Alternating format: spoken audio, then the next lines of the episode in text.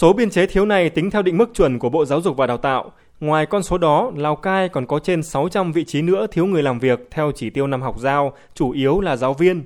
Phát biểu tại phiên họp thường kỳ tháng 9 do Ủy ban Nhân dân tỉnh tổ chức, bà Dương Bích Nguyệt, Giám đốc Sở Giáo dục và Đào tạo tỉnh Lào Cai nêu ra hai giải pháp. Một là sẽ phối hợp với Sở Nội vụ tham mưu cho tỉnh gửi văn bản đề nghị Bộ Nội vụ giao bổ sung biên chế cho Lào Cai. Hai là áp dụng giải pháp tình thế để bảo đảm kế hoạch năm học như tiếp tục phong trào phòng giúp phòng, trường giúp trường và xin hỗ trợ chia sẻ kiến thức trực tuyến.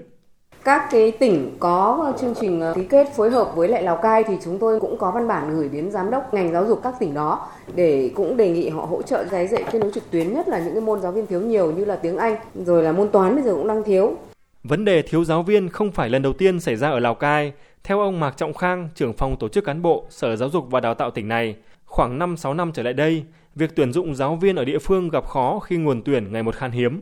Nếu như trước kia một vị trí có nhiều giáo viên ứng tuyển, thì nay rất nhiều vị trí đều bỏ trống. Riêng năm 2022, Lào Cai tổ chức tuyển hai đợt với tổng 1.200 vị trí giáo viên, nhưng kết quả chỉ tuyển được 1 phần 3. Không ít trường hợp thi đỗ nhưng không tới nhận việc. Ờ, có những cái trường hợp thi ở tỉnh Lào Cai nhưng mà trong cái khoảng thời gian chờ đấy thì người ta có thể đi thi rất nhiều tỉnh, người ta đỗ được nhiều nơi thì người ta có sự lựa chọn chỗ nào mà thuận lợi với cái điều kiện công tác thì người ta sẽ lựa chọn Lào Cai 70% là các trường vùng cao đấy mà trong khi đó ở các tỉnh dưới xuôi người ta lại có cái điều kiện thuận lợi hơn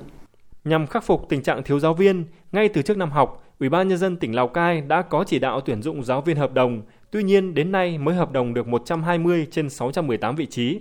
Ông Mạc Trọng Khang cho hay, nhằm giải quyết bài toán đội ngũ lâu dài, tránh việc thừa thiếu cục bộ như thời gian qua, ngành giáo dục Lào Cai đang tính toán để tham mưu cho tỉnh xây dựng một chiến lược phát triển giáo dục cả giai đoạn, tầm nhìn đến năm 2050 cái chiến lược giáo dục này thì bộ bây giờ cũng chưa ban hành nhưng mà Lào Cai cũng đang nghiên cứu để làm trước. Nếu mình không có cái chiến lược đấy thì rất là khó để đảm bảo cho các thế hệ sau. Thế khi đã có chiến lược thì tất cả nó hình thành các đề án. Tầm nhìn như thế thì tỉnh có các cơ chế riêng và có cái phát triển nguồn nhân lực riêng. Tham luận tại hội nghị tổng kết 10 năm thực hiện nghị quyết 29 của Ban chấp hành Trung ương Đảng khóa 11 do tỉnh ủy Lào Cai tổ chức hồi trung tuần tháng 8, bà Lưu Thị Hiên, trưởng ban văn hóa xã hội, Hội đồng Nhân dân tỉnh Lào Cai cũng đề cập những tác động của việc thiếu giáo viên. Một số môn học mới, giáo viên phải dạy gần môn, chéo môn khi chưa được đào tạo chuyên môn sâu cũng khó để đảm bảo chất lượng như mong muốn. Còn học sinh các cấp học, bậc học ở một số trường học chưa được học đầy đủ các môn ngoại ngữ, tin học, các môn chuyên biệt, các môn tự chọn do thiếu giáo viên. Báo cáo tại hội nghị còn chỉ ra, thiếu nhiều giáo viên, nhân viên nên giáo viên phải làm vượt định mức nhiều, kiêm nhiệm nhiều nên bị áp lực, hiệu quả công tác không cao. Trong vòng 10 năm qua, Lào Cai đã mạnh tay xóa gần 400 điểm trường lẻ, giúp hàng vạn học sinh khó khăn được về trường chính, học tập trong môi trường tốt hơn. Tuy nhiên, dồn lớp ghép trường cộng với quy mô học sinh tăng tới 50.000 em sau một thập kỷ khiến áp lực đè lên vai giáo viên ngày một lớn. Thêm một nghịch lý, mặc dù 10 năm qua, Lào Cai năm nào cũng thiếu khoảng trên dưới 1.000 giáo viên nhưng vẫn phải thực hiện tinh giản đội ngũ. Ông Nguyễn Quang Úy, Phó Bí thư Thường trực huyện ủy Bảo Thắng trong tham luận hội nghị của mình có nêu ngành giáo dục mà chúng ta lại tinh giảm biên chế theo kiểu 10% thì tôi cho là cái này bất hợp lý. Chúng tôi rất mong là ngành giáo dục rồi cũng như sở nội vụ các đồng chí nghiên cứu tham mưu cho tỉnh để làm nào có những cái cơ chế nó tốt hơn.